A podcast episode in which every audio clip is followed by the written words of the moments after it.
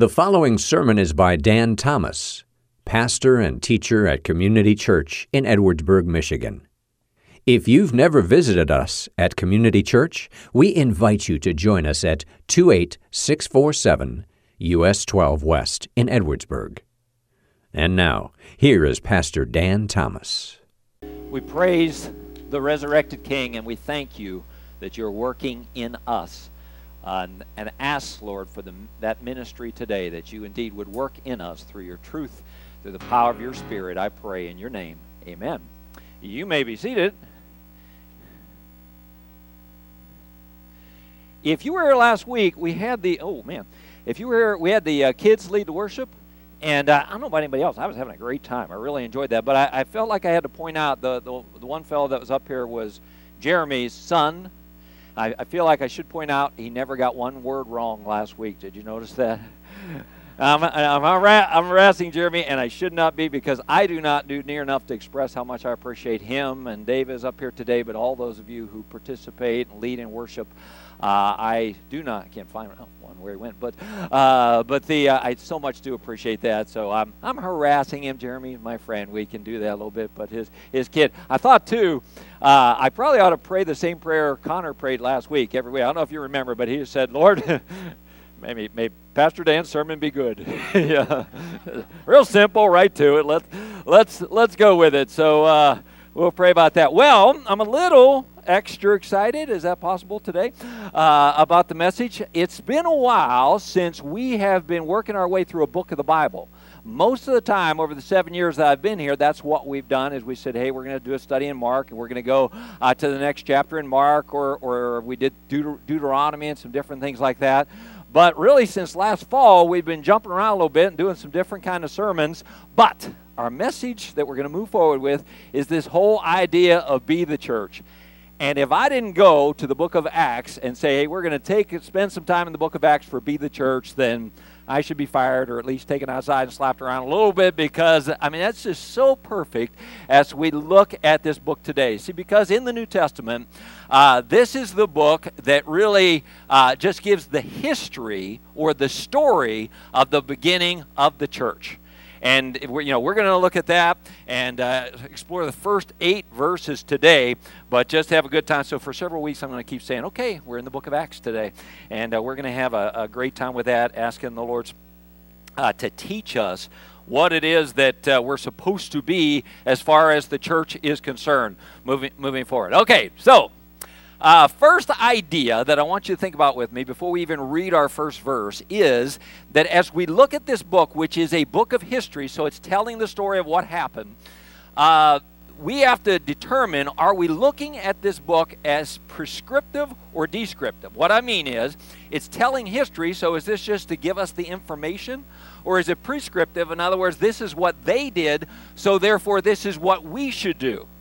Okay, that's the question. Now, this is kind of this is seminary class 101. Okay, where you're here for your first day of the study of the Book of Acts. That's what they're going to tell you. We need to determine if this is, as we read the Book of Acts, is it supposed to be that we're following what they're doing in every way, or is it just that they're just telling us what happened? And my answer to that, I think, I would circle the word "and." I would say it is both. Now, in other words, not everything that they did is like, okay, we're supposed to do that. For example, at the end of chapter 1, we won't get to these verses today, but there's the story about when Peter stood up and he said, hey, you know what? Judas is gone. He went out and hung himself. We need a replacement. So, uh, what we're going to do, we're going to get a couple candidates together, and then we're going to cast lots. And that's what they did, and they picked a guy by the name of Matthias. Now, some of you have never heard of Matthias because that's the only time he's mentioned in Scripture, but they picked this guy and they did it by casting lots. Now, that would be like, okay, if we're going to practice that, then let's say I kick the bucket uh, and you're looking for a new pastor.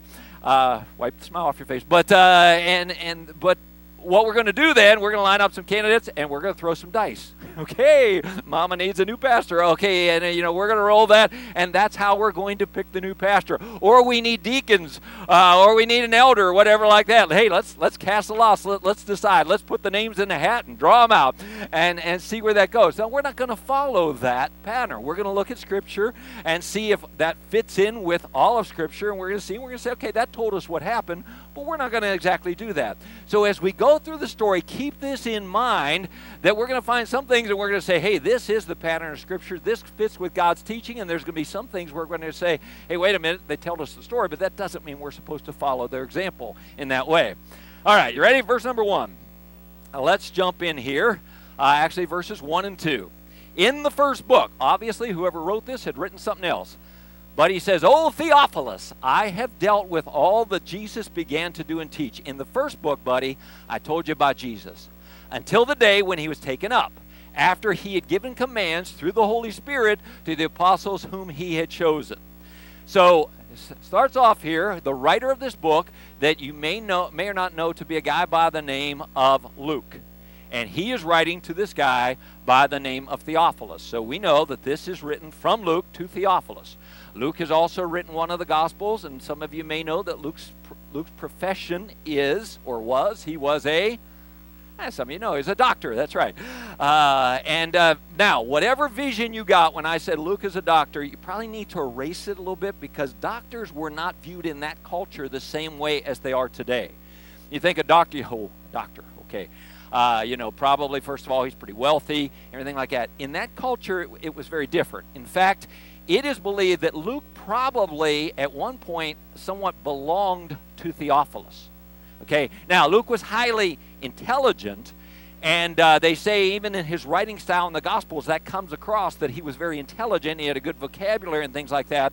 But he was not, you know, you think of us as somebody who's wealthy and powerful in that way. In fact, he probably belonged to this guy whose name is Theophilus. Let me just say for a second here, great name, Theophilus.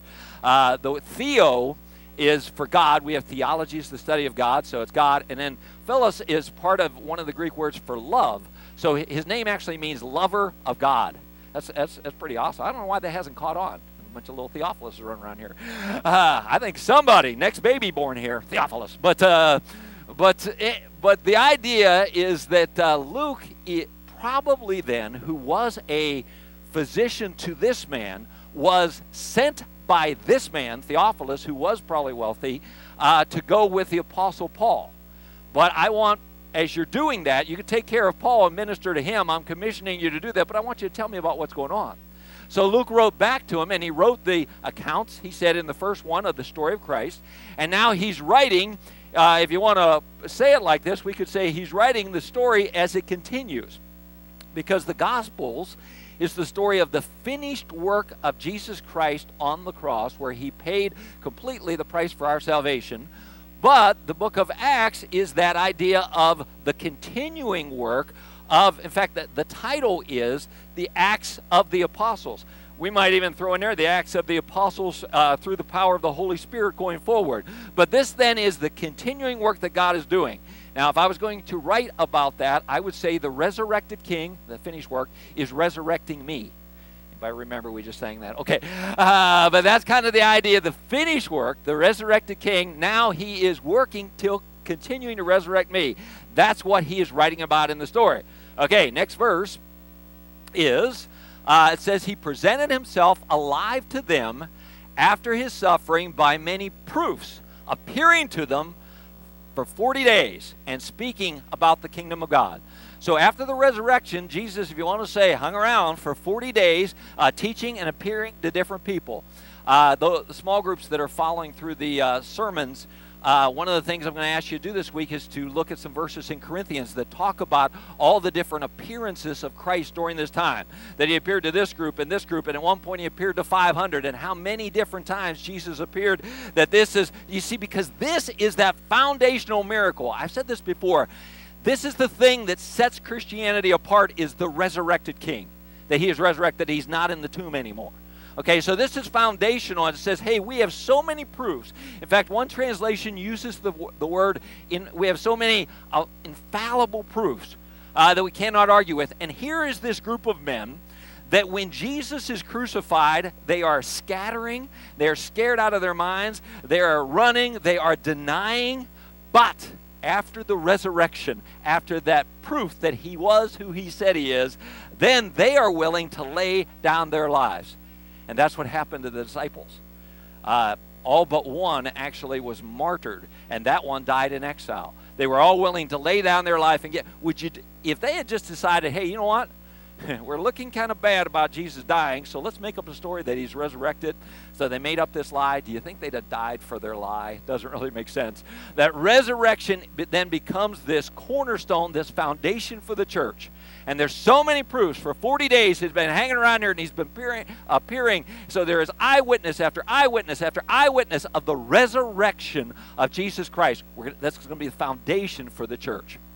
Moving on, then, uh, while they were with them, he ordered them, I'm sorry, while staying with them, Jesus, he ordered them not to depart from Jerusalem, but to wait for the promise of the Father, which he said, You heard from me, uh, for John baptized with water, but you will be baptized with the Holy Spirit not many days from now.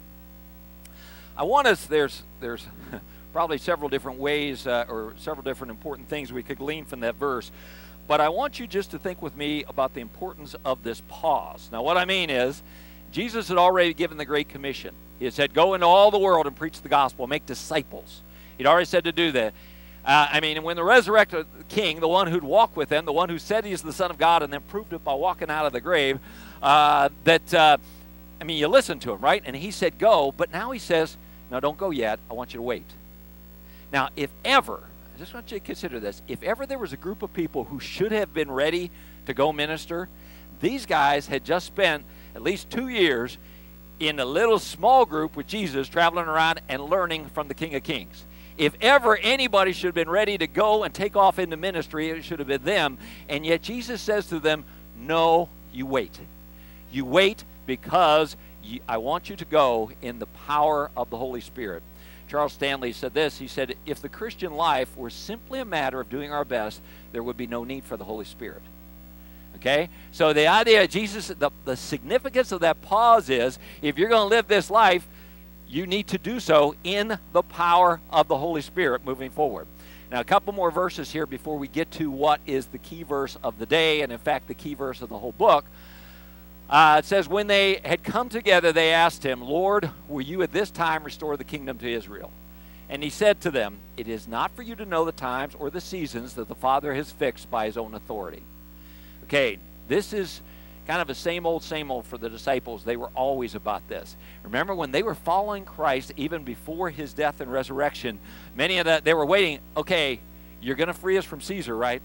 You are going to get this Roman Empire off our backs. You are going to restore the kingdom. That's what's going to happen, right? We're going to we're going to win this thing. And Jesus would have to constantly remind them that his kingdom is not of this earth. He had come to establish his kingdom in the hearts and lives of his people and to kind of get their focus back going here. And what he's saying here is it's not about the when, but I'm going to tell you in a minute the what that, that I'm calling you to.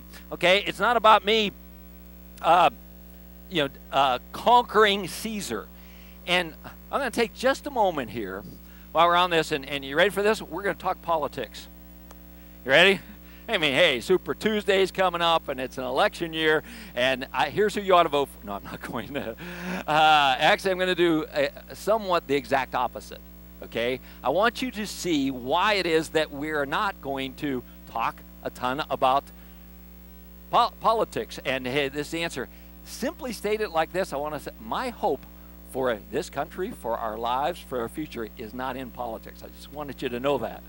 And I think that what we're supposed to be about here is about that kingdom of Jesus Christ. What's what he said. He said, I'm not, I'm not going to be preoccupied with Caesar and what's going on there. Hey, let's let's come back and focus here. And that's what I want to do here. Now, listen, if you're passionate about a particular party or candidate, more power to you. And I don't mean that sarcastically. That's good. But for here, that's not why we're here if that makes if that makes any sense.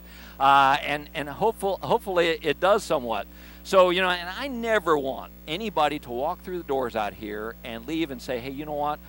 I'm not. Uh, I just don't fit there because they have different political views. Because that's not what we're about. Does that make sense? I don't want anybody to think, hey, I'm a, you know, I'm a donkey and they're a what's the other thing? Elephant, or I'm an, or I'm an elephant. you wondered where I was going with that. Uh, but or they're a bunch of donkeys or what whatever. Uh, that you know, I don't. If that makes any sense, this is what Jesus is saying. Hey, the, the, let's get our focus right here. Uh, let's understand where it is. This is what you guys keep coming back to. Could you understand that my kingdom is so much bigger than this? It's not about this. It's not about freeing you from Caesar. That's not what I'm coming to do. Yes, there's going to come a day when Jesus is going to establish a, a kingdom on this earth, but let's not worry about that. The times of that, it's not for you. And then he's going to go on in the next verse and say, hey, here is what this is all about. Here's what the book of Acts is all about. Here's what you know, James mentioned, you know, we focus on our connection to God, our connection to each other, and our connection to our purpose. He's going to say, hey, here is what our purpose is all about. And verse 8 then becomes the key to not only the sermon today, but I think to the entire book of Acts. And he says this You will receive power when the Holy Spirit has come upon you, and you will be my witnesses in Jerusalem and in Judea and Samaria and to the end of the earth. And as we, we look at this verse, verse number 8 here of chapter 1 of Acts, I want to notice and get, get our attention on three different ideas that, that I think uh, are very shaping for what the church should be. And the first one is just the idea that the power is the Holy Spirit of God. The power for what we're doing is the Holy Spirit.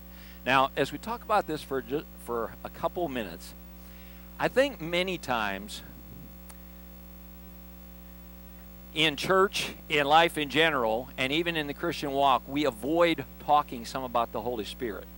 I mean, it's easy to talk about Jesus and God and the Bible, but uh, the Holy Spirit, that's a little scary here. What's that all about here? It's, a, it's like a wind that comes and we don't understand them, and, and we're a little afraid. In fact, uh, sometime in the last couple of weeks, uh, one of the bus drivers down, down, down here asked me, they said, Now, at your church, uh, do you have that, uh, do you do a lot of dancing in the aisles? And uh, I said, well, on the days when we're not handling snakes, yes. Uh, but we, we do quite a bit of it now. I think they know me well enough to know I was kidding. I actually didn't say that.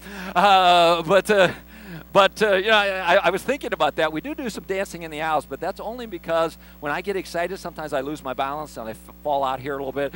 Uh, but uh, generally, there's not a lot of dancing in the aisles. And if there's snakes, I'm out of here because uh, I'm scared to death of that. But you know, do you know what I mean? Even just when you hear that phrase, "Oh, this church they really emphasize the Holy Spirit." oh, what's that mean?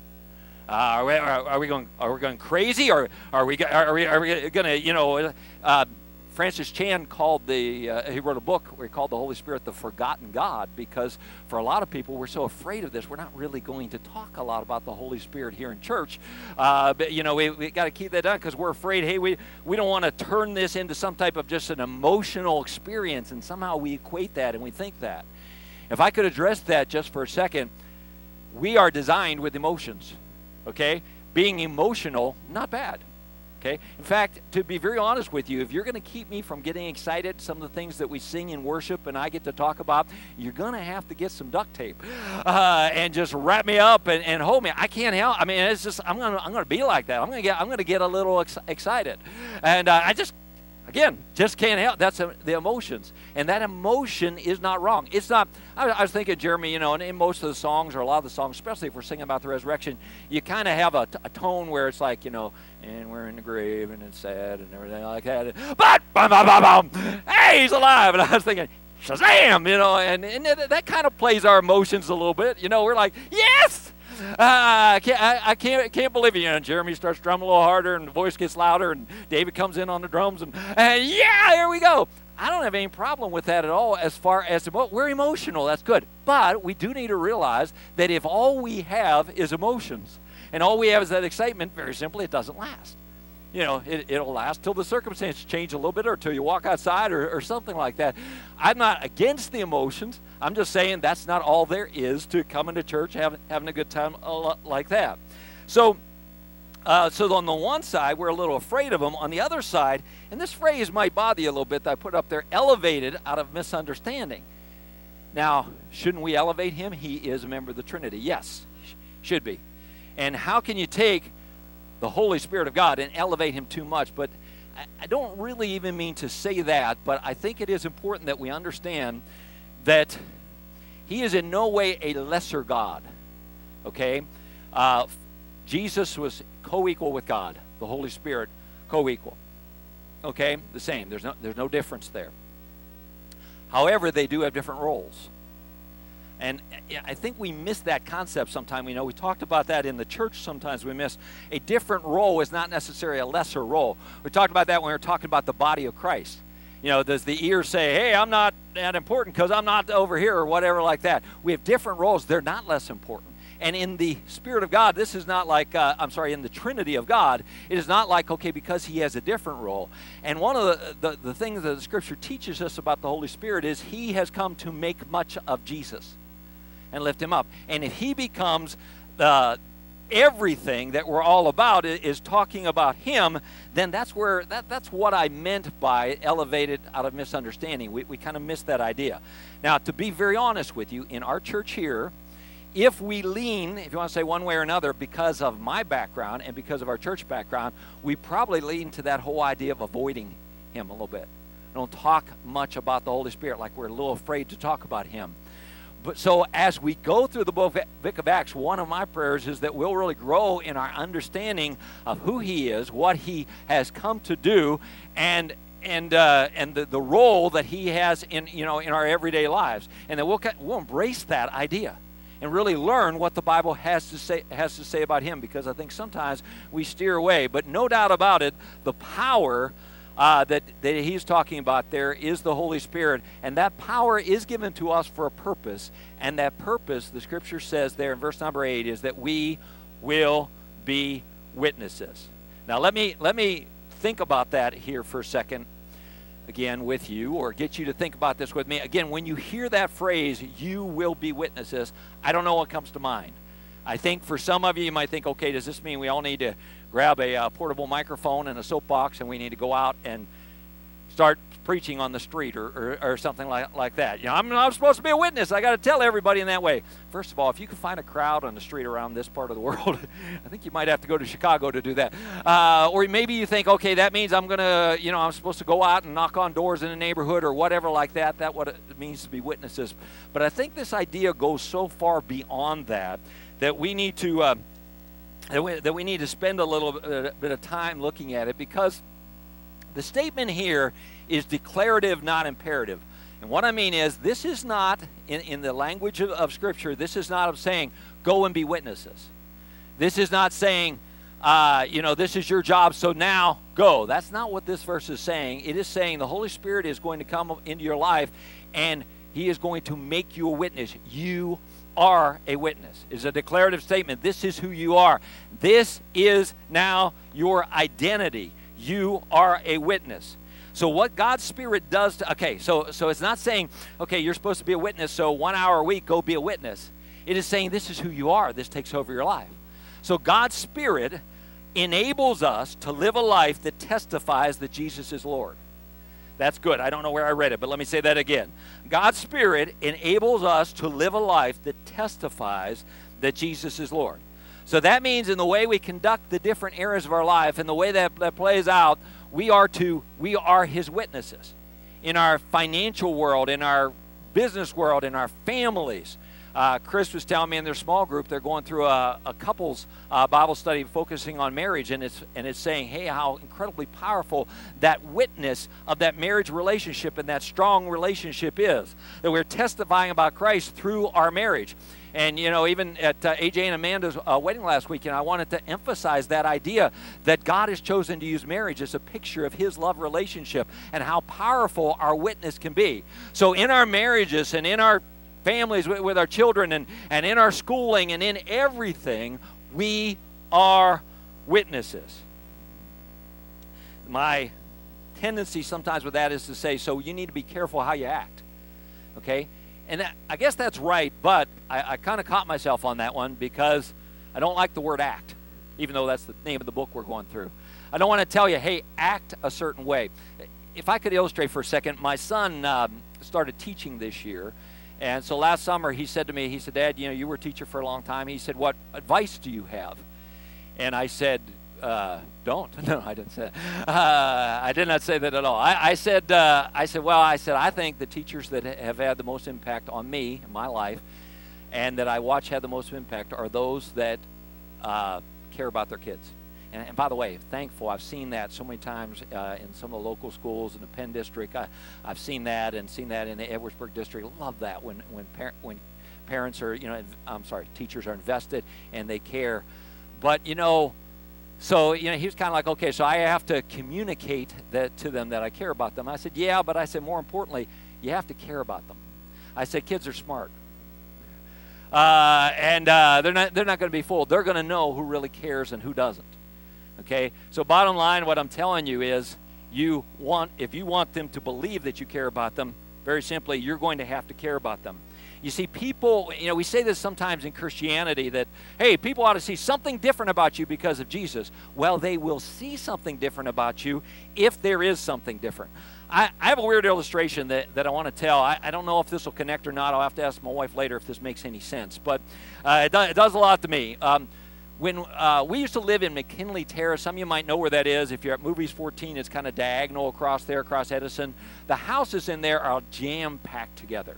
Uh, our house was 950 square feet, and then there was like two feet, and then our neighbor's house, not quite, but they, they're really a great trick or treating neighborhood. Uh, you could kill it. Uh, but but anyway, we when we lived there, uh, you know, I was determined I wanted to be a witness to our neighbors. And, you know, so I was trying to do all the, you know, I'd see them out there, hey, neighbor, uh, like that. And if he's out working on something, I'd jump in and help. I remember one day they were digging up for a patio, and I threw my shovel over the fence. And ju- I was younger then. I jumped over the fence, uh, you know, and then I'm, I'm digging everything like that, you know, kind of like I'm going to jolly little. And kind of, kind of build a friendship, you know, kind of, but I was really, actually, they used to refer now, some of you will remember this from the old Saturday Night Live. They used to remember my, or refer to my wife as the church lady. Sorry, I just think that's funny, but if you have no idea who that is, uh, but uh, in that special. But anyway, uh, some, of you, some of you might remember, remember that character, and they thought we were just a little bit weird. One day, I was out. Um, I was I had a Isuzu rodeo, and I decided I was going to change the spark plugs. And I kind of have a tendency to jump into things and not have any idea what I'm doing. You know, I didn't know those little wires have to be in a certain order. No idea. I just thought you take it off, put it on, reconnect it. Uh, so that's what I did. And uh, I'm trying to start that thing, and it's spitting and backfiring all over the place like that. So my neighbor's outside, and uh, and he strolls over, and he spends the next. It took, took a while because we didn't have any type of diagram for us to figure out the order that they were supposed to be on there. But he came over and kind of rescued me. I don't know how to say this. I'm trying to illustrate. I wasn't, wasn't sure if this does or not, but that changed the whole dynamic of our relationship. It was, it was a short time after that that actually he came to know Christ and, and his family. But that event changed it because it was no longer just kind of these are the things I'm supposed to do and everything, but there was like this organic relationship and friendship that changed when he came over to help me too. And then all of a sudden, hey, we were actually just kind of neighbors that were doing life together. And there's I don't know if that makes any sense or not, but that's what I see here. You're supposed to be a witness in life. You know, it doesn't mean, well, I have my checklist of what I'm going to do. Yeah, there's a there's a sense of being intentional. I, am not saying there isn't and, and that we should have a plan, but basically, uh, I'm to be a witness every day in my life. Um, I'm supposed to lean into the fact that the Holy Spirit is, is in my life. I'm supposed to recognize His presence, be yielded, and be dependent upon Him.